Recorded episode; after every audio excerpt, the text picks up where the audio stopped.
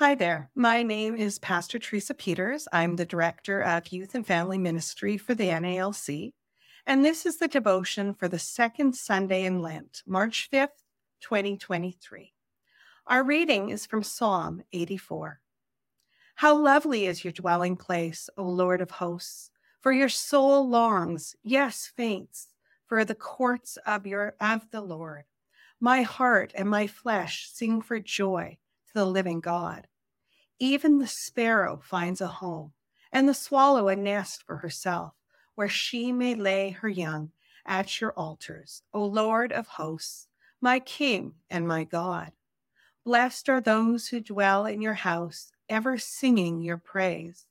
Blessed are those whose strength is in you and whose heart are. Uh, okay, I'm going to go back to verse 4. Blessed are those who dwell in your house, ever singing your praise. Blessed are those whose strength is in you, in whose heart are the highways to Zion. As they go through the valley of Baca, they make it a place of spring. The early rain also covers it with pools. They go from strength to strength. Each one appears before God in Zion. O Lord God, of hosts, hear my prayer. Give ear, O God of Jacob. Behold our shield, O God. Look on the face of your anointed. For a day in your courts is better than a thousand elsewhere.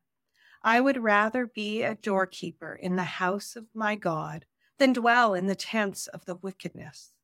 For the Lord God is a sun and a shield. The Lord bestows favor and honor.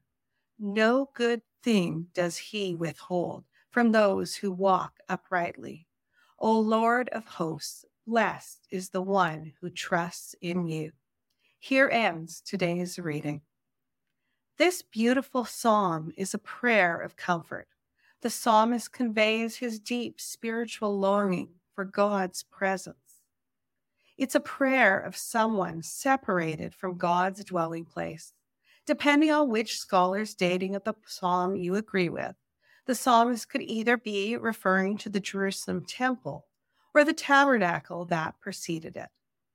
The psalmist says he would rather be a doorkeeper or a servant in the house of God than live in the tents of wickedness, or in other words, the homes of evildoers, because one day with God is better than a thousand elsewhere. In our context, this psalm could be a prayer of a person who is separated from the sanctuary. The prayer of a person who longs to experience God's word and Christ's body and blood in community because the Lord has promised to be there. It's important for the body of Christ, his people, to join together and offer thanks and praise. It wasn't that long ago that many of our churches had to close their door to in person worship due to COVID restrictions, and some of our churches were closed longer than others. During that time, many yearned to taste and see that the Lord is good and had to find alternative ways to worship together. Some outdoors in parks, and others in cars in parking lots. Even now, some are shut in or in hospital due to health reasons and unable to worship and commune together. And so they currently yearn. It's normal to long for hymns, prayers, fellowship, preaching of the word, and Holy Communion. It is normal to want to join together. Thankfully, we can trust that no good thing does he withhold from those who walk uprightly. Psalm 84 11. Jesus Christ offered the perfect worship by sanctifying his own sinless life for us on the cross, freeing us from sin, death, and the devil, granting us eternal life where we will worship together and glorify God for all eternity. Thanks be to God. Let us pray. Gracious Lord, we give you thanks for the ability to worship your holy name.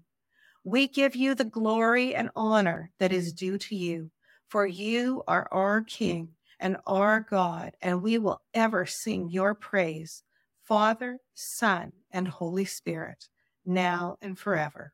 Amen.